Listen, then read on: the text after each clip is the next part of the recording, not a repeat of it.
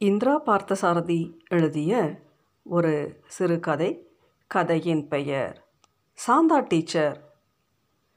சாந்தா டீச்சருக்கு விழிப்பு வந்ததும் முதலில் பார்ப்பது சுவர் கடிகாரம். மணி ஐந்தே முக்கால். முப்பது வருஷங்களாக மாறுதல் ஏதுமில்லாமல் நடைபோடும் நிகழ்ச்சி. அந்த காலத்து கடிகாரம். அவள் அப்பா சென்னை மூர் மார்க்கெட்டில் நாற்பது வருஷங்களுக்கு முன்னால் முப்பத்தைந்து ரூபாய்க்கு வாங்கின கடிகாரம். இதுவரை ஒரு தடவை கூட நின்றதில்லை. சர்வீஸ் செய்யவும் கொடுத்ததில்லை. ஆனால் அப்பா தான் போய்விட்டார். அம்மா போன அடுத்த வருஷம் பத்து வருஷங்களுக்கு முன்னால். சாந்தா டீச்சருக்கு இன்று வழக்கம் போல் விழிப்பு வந்தது. மணி ஐந்தே முக்காலாகத்தான் இருக்க வேண்டும்.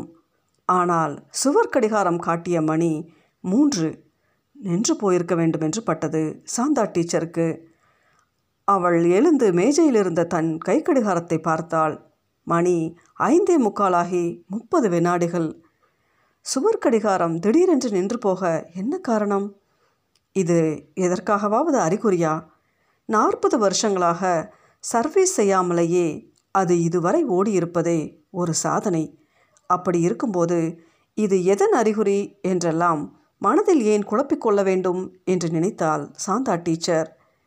நீ கடிகாரமாயிருந்தால் என்ன? உனக்கும் கால வரையறை உண்டு. என்றாள் சாந்தா டீச்சர். கடிகாரத்தை பார்த்து உருண்டை வடிவத்தில் ஒரு பெரிய முகம் போல் தெரிந்த அக்கடிகாரம் அவளை பார்த்து புன்னகை செய்வது போல் அவளுக்கு பட்டது. முப்பது வருஷங்கள்.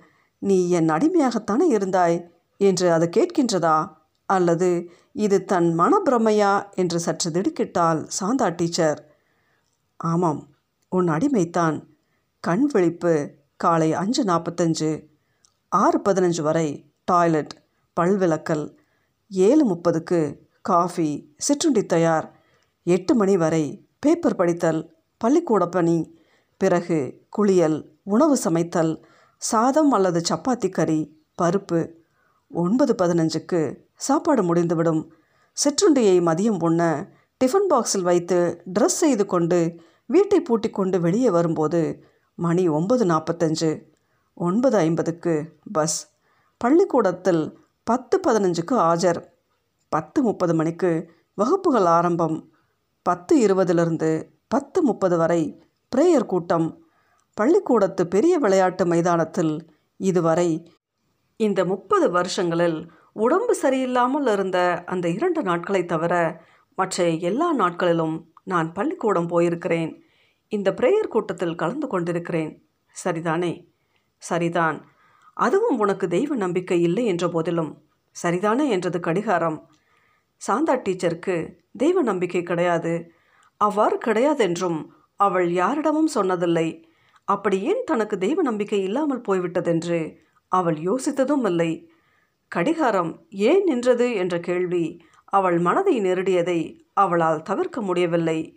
இயந்திர கதியில் நிகழ்ச்சி நிரலில் ஏற்பட்டுவிட்ட இச்சிறிய மாறுதல் அவள் மனதில் சிறு கவனத்தை தோற்றுவித்தது. இவ்வாறு சலனப்படுவது தனக்கு வயதாகி கொண்டு வருகிறது என்பதன் அர்த்தமா? முப்பது வருஷங்களாக அப்பள்ளிக்கூடத்தில் ஆசிரியராக இருந்து வருகிறாள் சாந்தா டீச்சர். மூன்றாம் வகுப்பு ஏ பிரிவு. முப்பது வருஷங்களாக இதே வகுப்புத்தான் இதே பிரிவுத்தான். மேல் வகுப்பு ப்ரமோஷனை பிடிவாதமாக மறுத்துவிட்டாள். மிகவும் கண்டிப்பான டீச்சர் என்ற பேர் அவளுக்கு. அவளிடம் மூன்றாம் வகுப்பில் படித்துவிட்டு பதினொன்றாம் வகுப்புக்கு போய்விட்ட பிறகும் கூட மாணவ மாணவிகள் அவளை கண்டால் பயப்படுவார்கள். என்ன காரணம் என்று கேட்டால் யாருக்கும் சொல்லத் தெரியாது.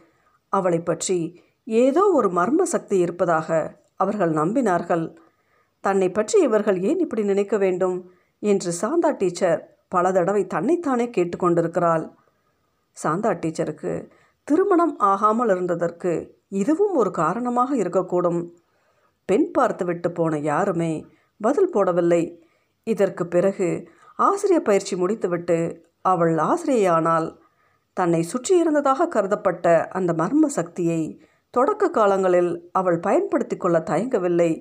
தன்னை சுற்றி ஒரு திரையை எழுப்பிக்கொண்டு அவள் அனுமதி இல்லாமல் அவளை யாரும் நெருங்க முடியாதென்று ஒரு சூழ்நிலையை அவள் உருவாக்கினாள்.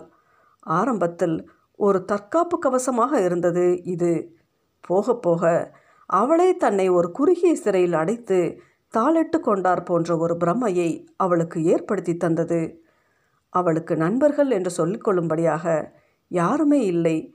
உலகம் தன்னை வெறுக்கின்றதா அல்லது தன்னை கண்டு பயப்படுகின்றதா என்று அவளுக்கு புரியவில்லை. தனக்கு வயதாகி கொண்டு வருகின்றது என்ற காரணத்தினால்தான் தனக்கு இப்படியெல்லாம் சிந்திக்க தோன்றுகிறதா? அதுவும் அவளுக்கு புரியவில்லை. சாந்தா டீச்சர் சுவர் கடிகாரத்தை எடுத்து அப்படியும் இப்படியுமாக சற்று ஆட்டினால் இரண்டு நாட்களுக்கு முன்பு தான் சாவி கொடுத்திருந்தால் ஆகவே சாவி இல்லை என்ற பிரச்சனை இல்லை. குவாட்ஸ் யுகத்தில் தான் இன்னும் பத்தாம் பசலைத்தனமாக சாவி கடிகாரமாகவே இருக்க வேண்டுமா என்ற கோபத்தில் நின்று விட்டதோ என்ற எண்ணம் தோன்றியதும் அவளுக்கே சிரிப்பு வந்தது. சிரிப்பு வந்த நிலையிலேயே சாந்தா டீச்சர் திடுக்கிட்டால் கடிகாரம் ஓடத் தொடங்கியிருந்தது. அது ஓடத் தொடங்கியதனால் அவள் திடுக்கிடவில்லை. அது தாறுமாறாக ஓடிக்கொண்டிருந்தது. சின்ன முள் வெகு வேகமாக பெரிய முள்ளை துரத்தியது. சாந்தா டீச்சர் கண்களை கசக்கிக் கொண்டு பார்த்தால் பிரம இல்லை. உண்மையாகவே சின்ன முள் பெரிய முள்ளை துரத்தியது. அவள் முட்களை தொட்டு அவை ஓடுவதை நிறுத்த பார்த்தாள் முடியவில்லை. இதற்கு என்ன அர்த்தம்? அவள் கடிகாரத்தை அப்படியே கட்டிலில் போட்டுவிட்டு டாய்லெட்டுக்குள் நுழைந்தாள். கடிகாரத்துக்கு உயிர் வந்துவிட்டதா ஏன் எந்திரங்களுக்கு உயிர் வரக்கூடாது? மனிதர்கள் எந்திரமாக மாறும்போது எந்திரங்கள் உயிர் பெற்று எழுவது நியாயம்தான். கடிகாரங்களுக்கு உயிர் வந்தால் என்ன ஆகும்?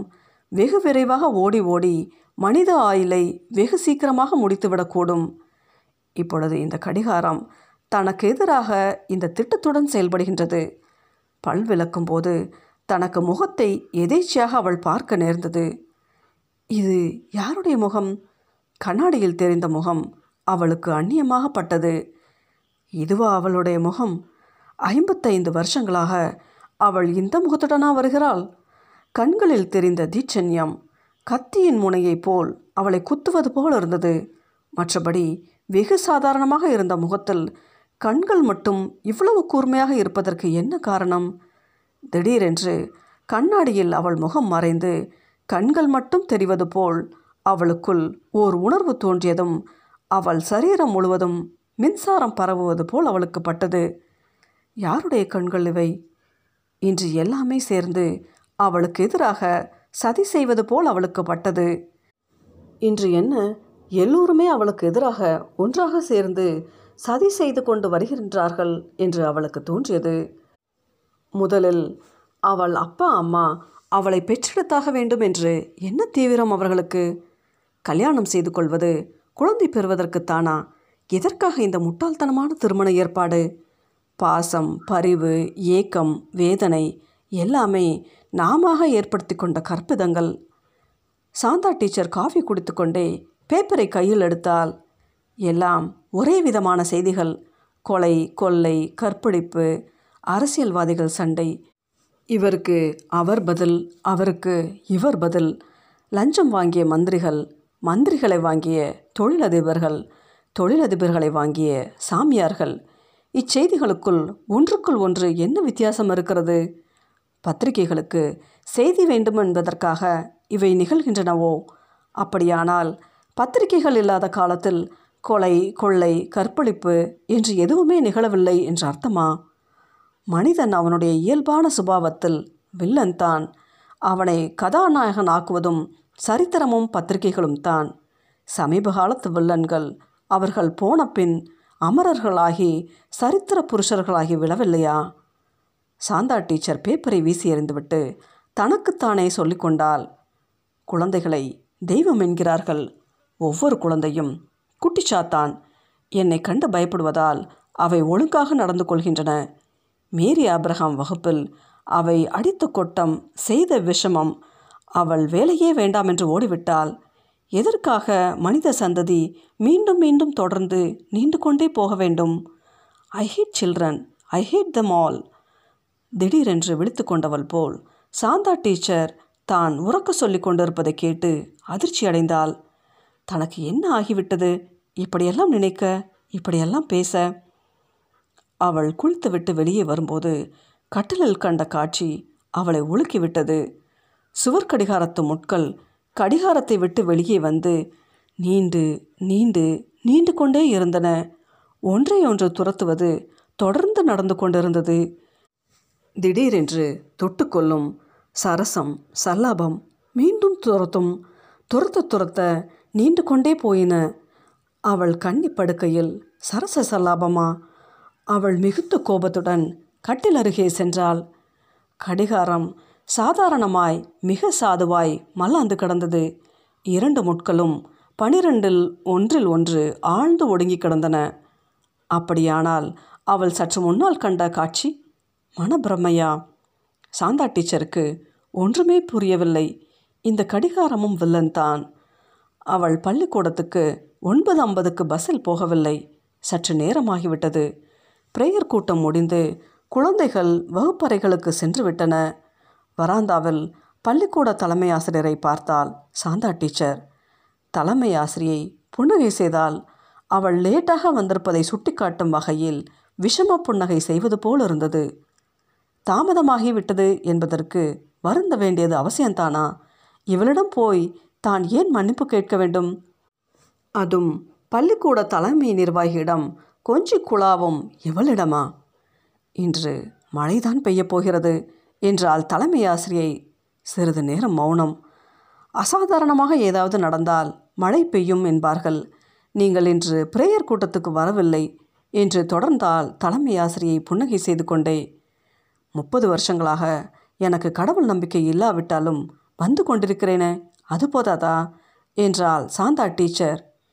என்ன சொல்லுகிறீர்கள் டீச்சர்? என்று திடுக்கிட்ட நிலையில் அவளை உற்று பார்த்தால் தலைமை ஆசிரியை இனிமேல் நான் வரப்போவதில்லை. ஓகே நீங்கள் வர வேண்டும் என்று நான் சொல்லவில்லை டீச்சர். உங்களுக்கு உடம்பு சரியில்லையா? சாந்தா டீச்சர். பதில் கூறாமல் தன் வகுப்பறைக்கு சென்றாள். சந்தக்கடை மாதிரி இருந்த அவள் வகுப்பு அவளை கண்டதும் கப் சிப் என்று அடங்கியது. கடைசி பெஞ்சில் உட்கார்ந்திருந்த சுதாகர் அவளையே உற்று பார்ப்பது போல் இருந்தது. அவன் மற்ற குழந்தைகளைக் காட்டிலும் சற்று வளர்த்தியான பையன் விளம்பரத்திற்கு ஏற்ற முகம் மிகவும் புஷ்டியான சரீரம். அவன் எதற்காக தன்னை இப்படி உற்று பார்க்கிறான்? புன்னகை செய்வது போல் இருக்கிறதே ஏன்? இன்று காலை அவள் வீட்டில் நடந்ததெல்லாம் அவனுக்கு தெரியுமோ? தொடர்ந்து புன்னகை செய்து கொண்டே இருக்கிறான். இவன் குழந்தையா சைத்தானா?